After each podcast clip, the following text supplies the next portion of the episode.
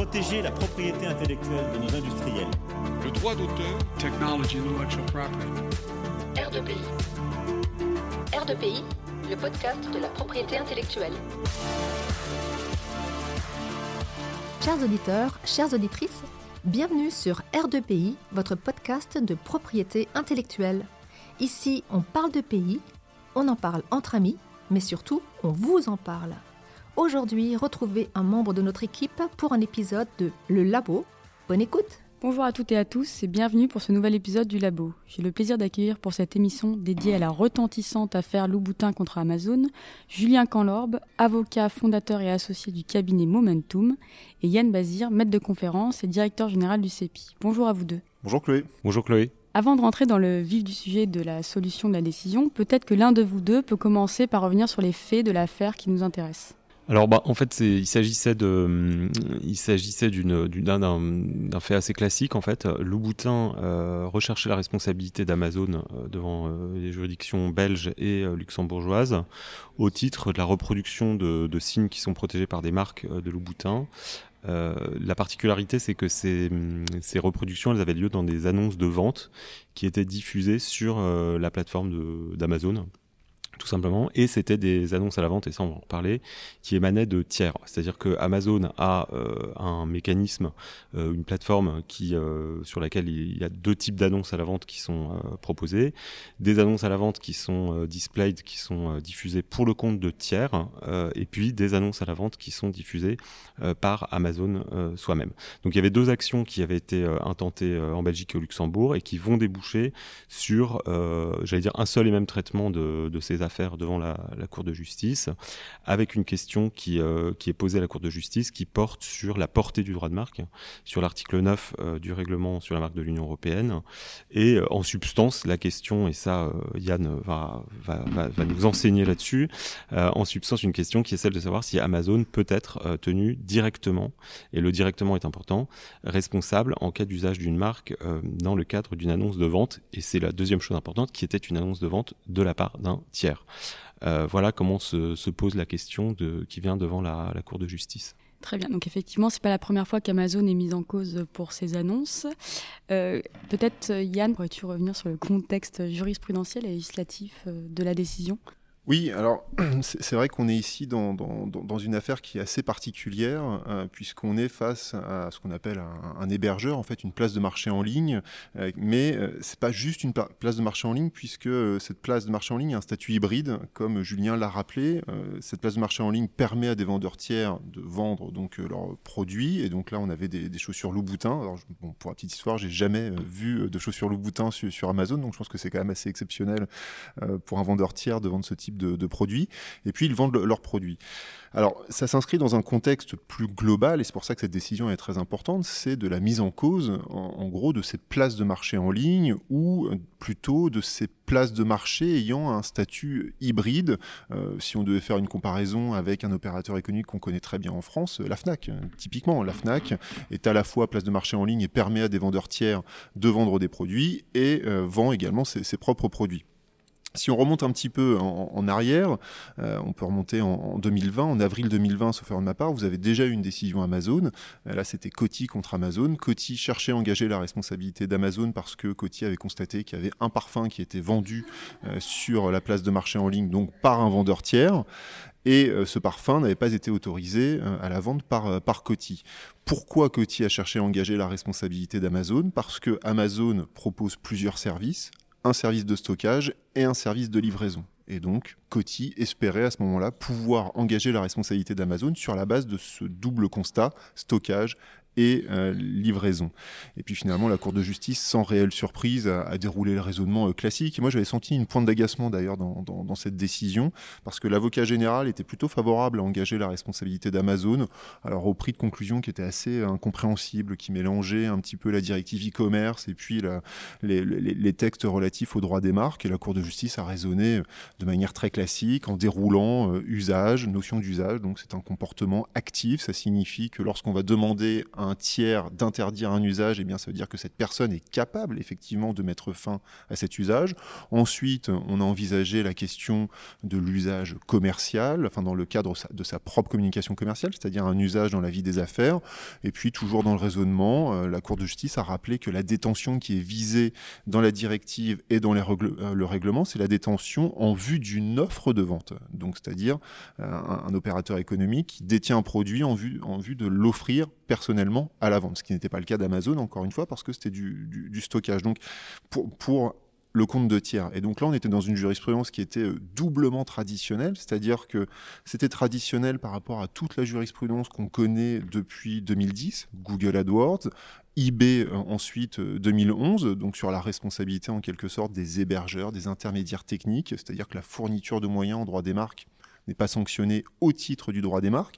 Et puis doublement euh, logique parce que là on a renvoyé aussi une décision, alors c'est 2015 ou 2014, l'affaire Top Logistique, où justement lorsqu'on stocke pour le compte de tiers, eh bien on n'a pas vocation à engager euh, sa, responsabilité. Donc cette première décision Amazon était dans la suite logique de ce qu'on connaissait, à une petite précision près à la fin, alors je ne sais pas si c'était un obiter dictum ou en tout cas, euh, la, Cour de justice trouverait une porte et laissait entrevoir la possibilité d'engager la responsabilité d'Amazon sous réserve, et c'était bien indiqué, sous réserve que les annonces puissent tromper le consommateur, en tout cas, euh, si, les, les, annonces laissent apparaître euh, une possibilité de tromperie. Alors j'ai plus la formule exacte, mais il y avait quelque chose. Voilà, dans cette décision, on, sentait qu'il y avait peut-être une volonté, in fine, de, pouvoir engager la responsabilité euh, d'Amazon.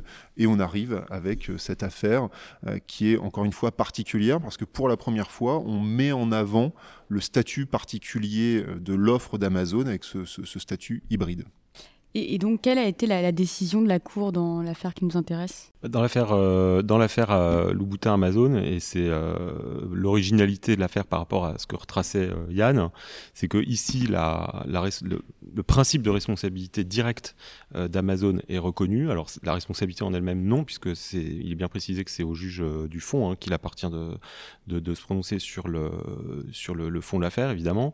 Mais on a la possibilité, au regard de l'interprétation qui est donnée de l'article 9, euh, de la, du règlement sur la marque de l'Union européenne, de reconnaître responsabilité d'Amazon. Et en fait, pour bien comprendre ce qui, est original et ce qui est important ici, c'est que cette responsabilité, elle est vraiment euh, engagée directement au titre de l'usage par Amazon euh, de la marque. C'est-à-dire que sa responsabilité, elle ne dérive pas ici du fait que elle n'est pas engagée dans le cadre de la mise en œuvre de la responsabilité allégée des hébergeurs. je te notifie une offre qui ne me, me, plaît pas, tu ne la retires pas dans le délai et donc tu es responsable. Non, là, c'est pas ça. C'est toi-même, Amazon, qui est responsable, euh, mais responsable du fait d'une offre qui émane euh, d'un tiers et qui n'est pas une offre qui émane de toi-même. D'où euh, ce retour en arrière sur la jurisprudence en matière d'usage de marque hein, que, décrivait, que décrivait Yann. Donc voilà quel est le sens de la question. Alors ça, c'est lié au fait que la Cour considère, et peut-être en se saisissant de la porte ouverte que tu mentionnais tout à l'heure dans l'arrêt Coty, la Cour se réfère au fait que dans l'esprit du consommateur, c'est à partir du moment où dans l'esprit du consommateur, il manque de clarté sur la source en quelque sorte euh, de euh, l'annonce à la vente qui est faite et donc de l'usage de la marque qui est fait dans le cadre de cette annonce que la responsabilité peut être engagée. Donc la responsabilité, elle est conditionnée au fait, si je me souviens bien de la formule exacte de la Cour, au fait que euh, le consommateur peut avoir l'impression que l'annonce à la vente n'émane pas d'un tiers en fait, mais émane d'Amazon en l'occurrence. Donc pour ça, la Cour va se fier, enfin va inviter plutôt le juge à se fier à différents euh, indices, euh, à différents euh, indices qui, en convergeant eux-mêmes, vont permettre de vérifier si ce critère d'impression un peu trompeuse en quelque sorte est, rempli. Ces différents indices, c'est lié au fait que, notamment, la présentation des offres, elle est globalement la même en fait entre les offres qui sont diffusées par Amazon pour son propre compte et les offres qui sont diffusées par Amazon pour le compte de tiers.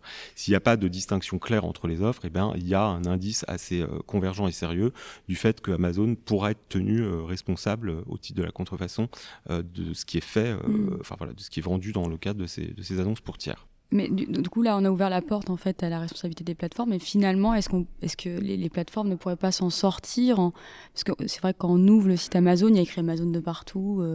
Donc on, lit le, tiers à Amazon, mais est-ce qu'il suffirait pas qu'Amazon, en fait, sur les annonces de vente de tiers, mette un gros disclaimer, attention, c'est pas vendu par Amazon, c'est vendu par les tiers. Bah, je, pense que l'enjeu, il, est là. Effectivement, comme, euh, comme Julien l'a rappelé, cette décision, elle est euh, totalement nouvelle parce que pour une fois, on va engager la responsabilité d'Amazon au titre de la contrefaçon. Et donc, pour engager cette responsabilité, on sent que la clé dans le raisonnement euh, de, de la Cour de justice, c'est la notion d'apparence. Alors, on pourrait y revenir après parce qu'on pourra quand même apporter un regard critique sur, sur tout cela. Mais concrètement, l'annonce, elle apparaît aux yeux du consommateur comme étant une annonce d'Amazon et pas d'un vendeur tiers. Et donc, très clairement, je pense que la clé pour toutes les plateformes, alors je ne sais pas si on doit les appeler plateformes ici, finalement, puisqu'elles n'apparaissent pas en tout état de cause comme étant une place de marché en ligne, la clé, ça sera justement de faire en sorte que les annonces qui seront publiées par des, tiers eh bien, apparaissent effectivement comme des annonces de tiers et peut-être essayer de faire disparaître un tant soit peu, en tout cas, euh, la marque Amazon sur l'annonce.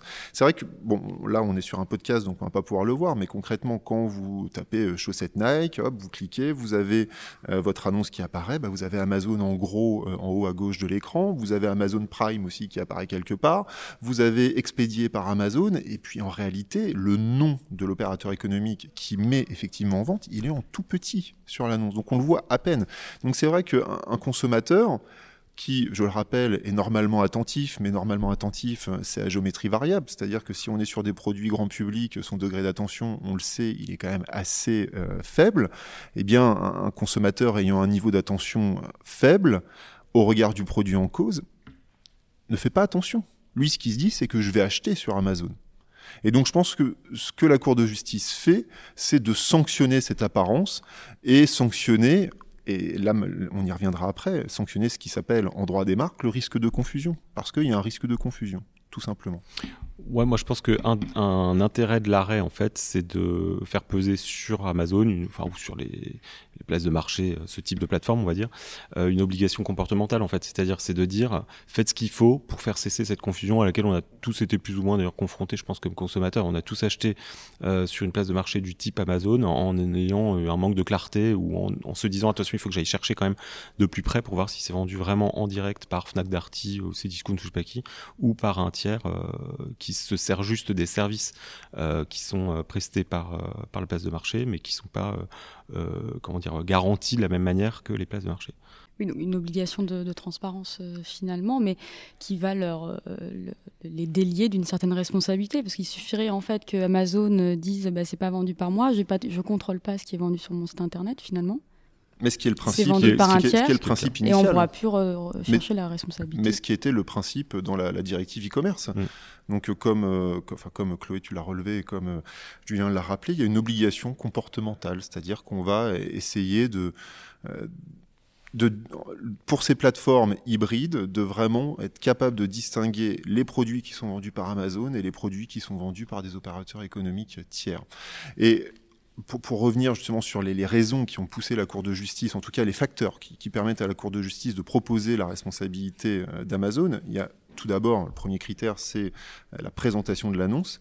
Et puis c'est aussi en fait euh, tous les services qui sont proposés. Mmh. Ce qui était indifférent dans le cadre de la décision Amazon Coty, c'est-à-dire la livraison, le stockage, etc.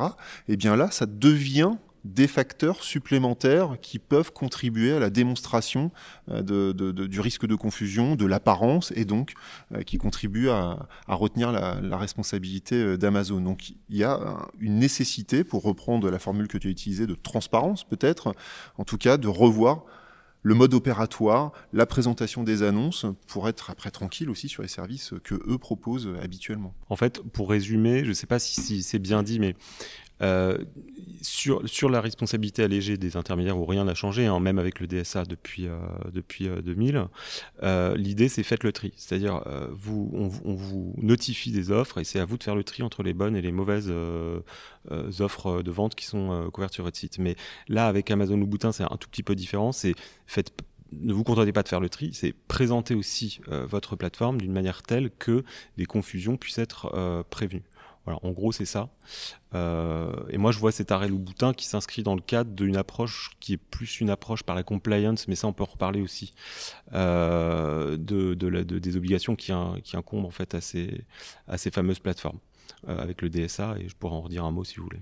Bah, en fait, plus, que de responsabilité, même si c'est le cas ici, on cherche à engager la responsabilité. Je pense qu'il y a une recherche de la part de la Cour de justice de responsabilisation de la part des opérateurs économiques. Je pense que c'est dans cette logique-là que ça s'inscrit. Je pense que c'est dans cette logique-là aussi, loin de moi, l'idée d'être un spécialiste du DSA, mais je pense qu'on s'inscrit dans cette logique de responsabilisation. On essaie vraiment d'alerter euh, les opérateurs économiques, GAFAM, plateformes, etc. On leur dit voilà, il se passe des choses quand même sur, sur votre plateforme. Soyez extrêmement vigilants parce que si euh, vous ne faites pas le nécessaire, eh bien à un moment ou à un autre, on va engager votre responsabilité peut-être un peu plus facilement que ça n'était le cas précédemment. Donc as, tu as évoqué tout à l'heure la notion d'apparence donc c'est vrai que la Cour euh, de justice fait appel à certaines notions, et notamment celle d'apparence euh, dans, sa décision, euh, notion qu'on n'a pas forcément l'habitude de, de, de, voir en droit des marques. Est-ce que en dire quelques mots? Euh, bah Alors moi, oui, je, peux en dire quelques mots. Euh, je pense que Julien rebondira après. Et c'est là, là c'est l'approche euh, critique. C'est-à-dire que cette décision et le résultat,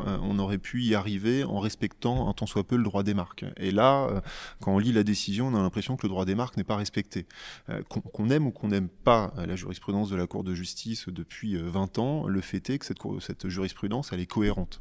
On on peut pas nier cela. C'est-à-dire que pour engager la responsabilité de quelqu'un au titre du droit des marques, pour mettre en œuvre le droit exclusif, il y a un certain nombre de conditions à respecter, un certain nombre de paliers à respecter. Il faut tout d'abord un usage, un usage litigieux. Ça a été défini euh, dans, l'arrêt Daimler, ça a été défini euh, également euh, précédemment dans l'arrêt Amazon. Très bien, on sait ce que c'est. Ensuite, il faut qu'il y ait un usage dans la vie des affaires. Un usage dans la vie des affaires, qu'est-ce que c'est? C'est un usage qui euh, permet euh, de retirer un avantage économique. Et la Cour de justice, euh, dans l'arrêt Google AdWords du 23 mars 2010, nous précise que cet usage dans les affaires doit par ailleurs être effectué dans le cadre de la propre communication commerciale de la personne qui fait l'usage. C'est-à-dire, à ce moment-là, qu'on excluait la contrefaçon par fourniture de moyens pour ça Google n'était pas responsable. Ensuite, il faut qu'il y ait un usage à titre de marque. Ça veut dire quoi? Ça veut dire que c'est un usage pour identifier des produits et des services. Et puis, in fine, et ça, ce n'était pas dans les textes, mais ça date depuis l'arrêt Arsenal, pour pouvoir engager la responsabilité, il faut que l'usage litigieux porte atteinte à l'une des fonctions de la marque, et notamment la fonction essentielle de garantie d'identité d'origine. Voilà, on a quand même un cadre qui est relativement cohérent, carré, et la Cour de justice s'y est tenue pendant plus de 20 ans. Et puis là, on arrive avec cette décision, et c'est vraiment l'aspect, enfin le, le, volet critique, je trouve, de cette, de cette décision, c'est qu'on s'en tient à l'usage dans un premier temps. On nous rappelle que l'usage, c'est un comportement actif, c'est-à-dire que c'est un comportement euh, auquel on peut mettre fin lorsqu'on identifie le tiers et auquel, enfin, donc, euh, au tiers à qui on va demander de mettre fin à cet usage. Et puis après, vous avez tout un raisonnement autour de cette notion de communication commerciale. C'est vrai que la notion de communication commerciale n'a pas été définie euh, par la jurisprudence jusqu'à présent. Et la notion de communication commerciale, il y avait deux options. Soit on l'envisageait objectivement, donc euh, c'est factuel, c'est carré, euh, très bien. Est-ce que ça, on donne une définition Est-ce que c'est un usage dans le cadre de la communication commerciale Parfait. Ou alors, on a une approche subjective des choses. Et en fait, l'approche qui est retenue par la Cour de justice ici, c'est une approche subjective parce que on va s'en tenir à la perception du consommateur. Et ça revient à cette notion euh, d'apparence. Alors pourquoi on, en arrive là? Parce que dans les conclusions de l'avocat général, qui pour la peine ne préconisait pas la responsabilité d'Amazon, donc il n'a pas été suivi euh, par la Cour de justice, dans ces, conclusions, l'avocat général nous explique, oui, euh, la perception du public peut être prise en considération dans le cadre euh, de l'appréciation de l'atteinte à la fonction, mais aussi dans le cadre de la communication commerciale. Alors, j'ai plus les termes en tête, hein, de la formule qui a été retenue, mais concrètement, il nous explique que dans un cas, euh, on cherche à protéger le titulaire et dans l'autre cas, on cherche à protéger le consommateur. Et que concrètement, le droit des marques aurait peut-être une approche consumériste. Alors, je dois vous avouer que c'est pas extrêmement convaincant comme raisonnement d'essayer de distinguer les deux.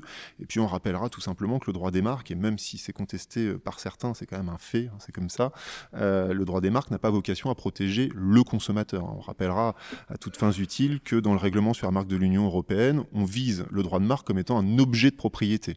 Un objet de propriété, je pense que ça peut pas être plus clair, et on rappellera aussi à toutes fins utiles qu'un consommateur ne peut pas agir en contrefaçon. On dit dire que euh, le, droit des marques protège le consommateur, pourquoi pas, mais c'est de manière très très très indirecte, comme euh, le droit de la concurrence, euh, les ententes, les abus de position dominante, tout ceci profite in fine au consommateur, mais on ne cherche pas à protéger le consommateur en tant que tel, on cherche à protéger la concurrence. Bref, quoi qu'il en soit, l'avocat général proposait d'avoir une approche subjective de cette notion de communication commerciale en prenant en considération la perception.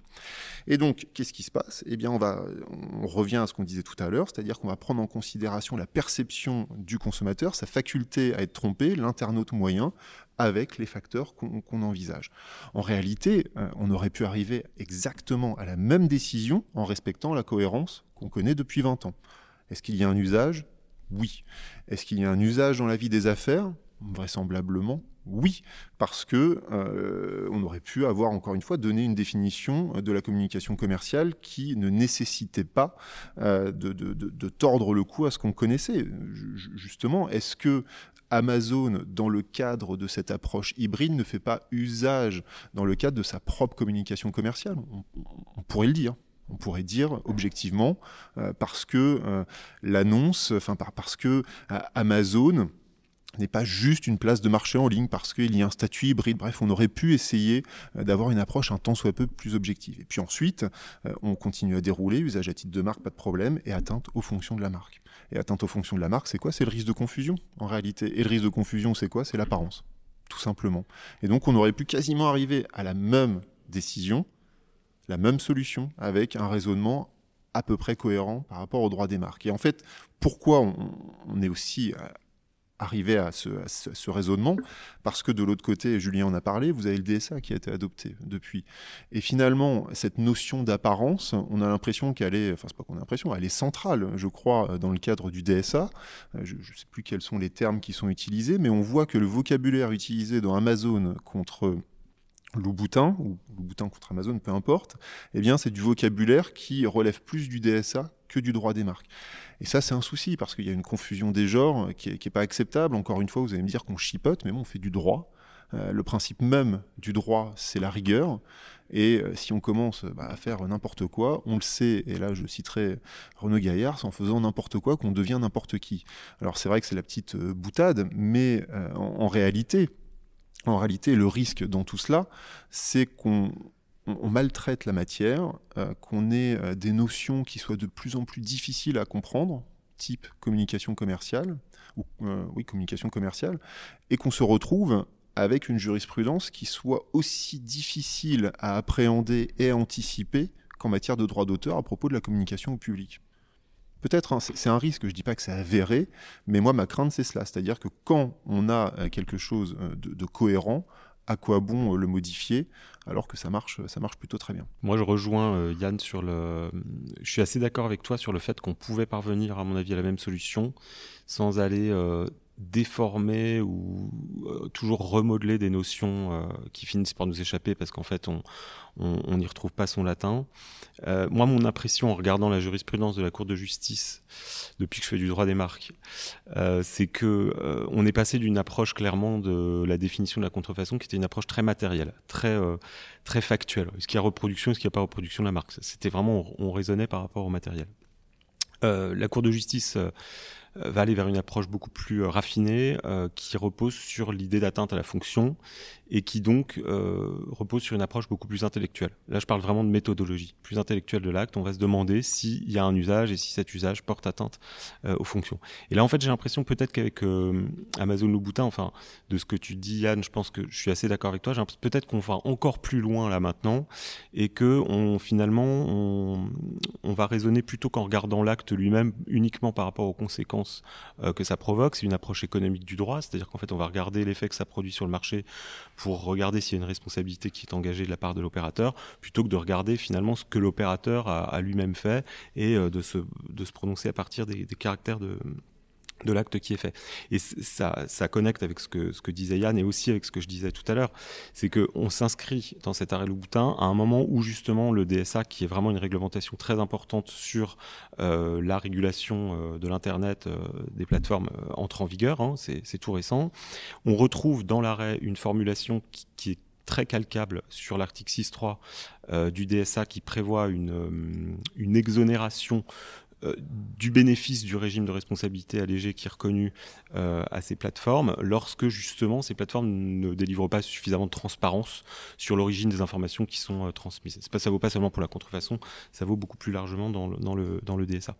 Et en fait, je parlais tout à l'heure d'approche par la compliance. J'ai vraiment l'impression que en matière de lutte anti-contrefaçon sur Internet, dont on sait que c'est un, un, problème récurrent depuis, depuis plus d'une vingtaine d'années, euh, avec le DSA, on arrive à un point où on, cherche à, mettre en place une sorte de rééquilibrage euh, des forces qui, qui passe en fait par l'imposition sur la tête de ces plateformes d'obligations de transparence, euh, d'obligations, voilà, de, toutes sortes d'obligations en fonction de leur forme, en fonction de leur taille, etc.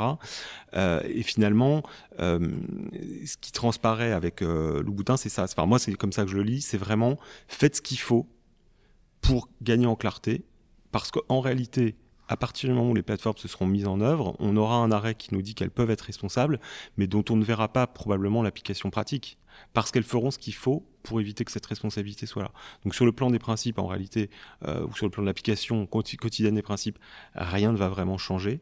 Rien ne change dans le DSA sur la responsabilité allégée, par exemple, mais sur euh, le, comportement que vont adopter les plateformes pour euh, gagner en clarté sur la diffusion de leurs offres, là, on devrait avoir des effets très nets euh, de l'arrêt le boutin assez vite. Donc finalement, pour vous, est-ce que c'est une bonne ou une mauvaise décision? c'est comme les bons et les mauvais chasseurs. Ouais, moi je dirais pour ma part qu'il n'y a pas de, de bonne mauvaise décision. Euh, je, pense que c'est vraiment une bonne décision pour les titulaires de droit parce que ça vient, euh, ça vient quand même dire une chose importante. Ça vient dire que les intermédiaires peuvent être directement responsables de contrefaçon. Et c'est vrai que depuis Google, on pouvait avoir l'impression que l'intermédiaire de par sa qualité d'intermédiaire, bon, finalement, il, est à l'abri. Donc ça, c'est un, petit signal euh, qui est quand même euh, pas, pas si petit, qui est intéressant. Euh, ah, voilà, donc c'est une bonne solution sur le terrain pratique parce que ça va dans le sens d'un rééquilibrage de force justement dans le, cadre de cette lutte anti-contrefaçon sur Internet. Maintenant, il y a la question méthodologique et là, l'arrêt, mais c'est pas la première fois qu'on peut un peu s'agacer de, la, comment dire, des circonvolutions que prend la Cour pour arriver à une solution. Sur le plan méthodologique, euh, Yann l'a bien dit, euh, c'est vrai qu'on peut peut-être un peu regretter que finalement, on peut faire plus simple pour arriver à la même solution, il me semble aussi. Oui, euh, au-delà de la boutade, bon et mauvais chasseur, je pense que c'est une solution qui est évidemment intéressante et, louable pour, pour les titulaires de droit, puisque pour la première fois, on engage la responsabilité d'un intermédiaire, enfin si tant est qu'on puisse encore parler ici d'intermédiaire. Je pense que ça s'inscrit aussi, dans, encore une fois, dans une logique plus globale, avec euh, notamment le DSA, comme on l'a dit, avec une volonté de, responsabiliser. Et puis peut-être qu'on peut aussi, euh, et là c'est peut-être hors propos, mais euh, faire le lien avec ce que Julien a d'ailleurs écrit dans la revue Propriétés intellectuelles, s'agissant de l'article L713-3 3 de, du Code de la propriété intellectuelle. Alors à l'époque, c'était plutôt dans le cadre du, commentaire de la directive, donc c'est l'article 11, se faire de ma part, sur les actes préparatoires. Et c'est vrai que le fait de reconnaître par branche, en quelque sorte, et donc là je dis par branche, c'est-à-dire le droit des marques, et euh, auparavant vous avez ce fameux article 17 pour le, droit d'auteur, euh, c'est pas mal, et, ça s'inscrit dans cette logique de ces deux articles j'ai évoqués par rapport aux actes préparatoires, parce que là on a deux articles qui potentiellement, enfin un article en France et un article au niveau euh, de la marque de l'Union européenne, qui permettrait, le cas échéant, d'engager la responsabilité pour la fourniture de moyens. Alors on pourrait euh, qualifier cette approche de capillotracté, mais c'est vrai qu'on a un article qui n'est pas extrêmement clair, qui permet d'engager euh, les actes préparatoires, donc c'est-à-dire la mise à disposition de conditionnement, la mise à disposition euh, d'étiquettes. Alors on pourrait avoir une approche très stricte, c'est-à-dire considérer qu'on va pouvoir sanctionner euh, le, futur contrefacteur final avant même qu'il soit allé au bout des choses et donc sur la base d'actes préparatoires. Donc là, on sanctionne une seule et même personne, ou alors une approche large avec euh, des tiers qui fourniraient la matière à la contrefaçon.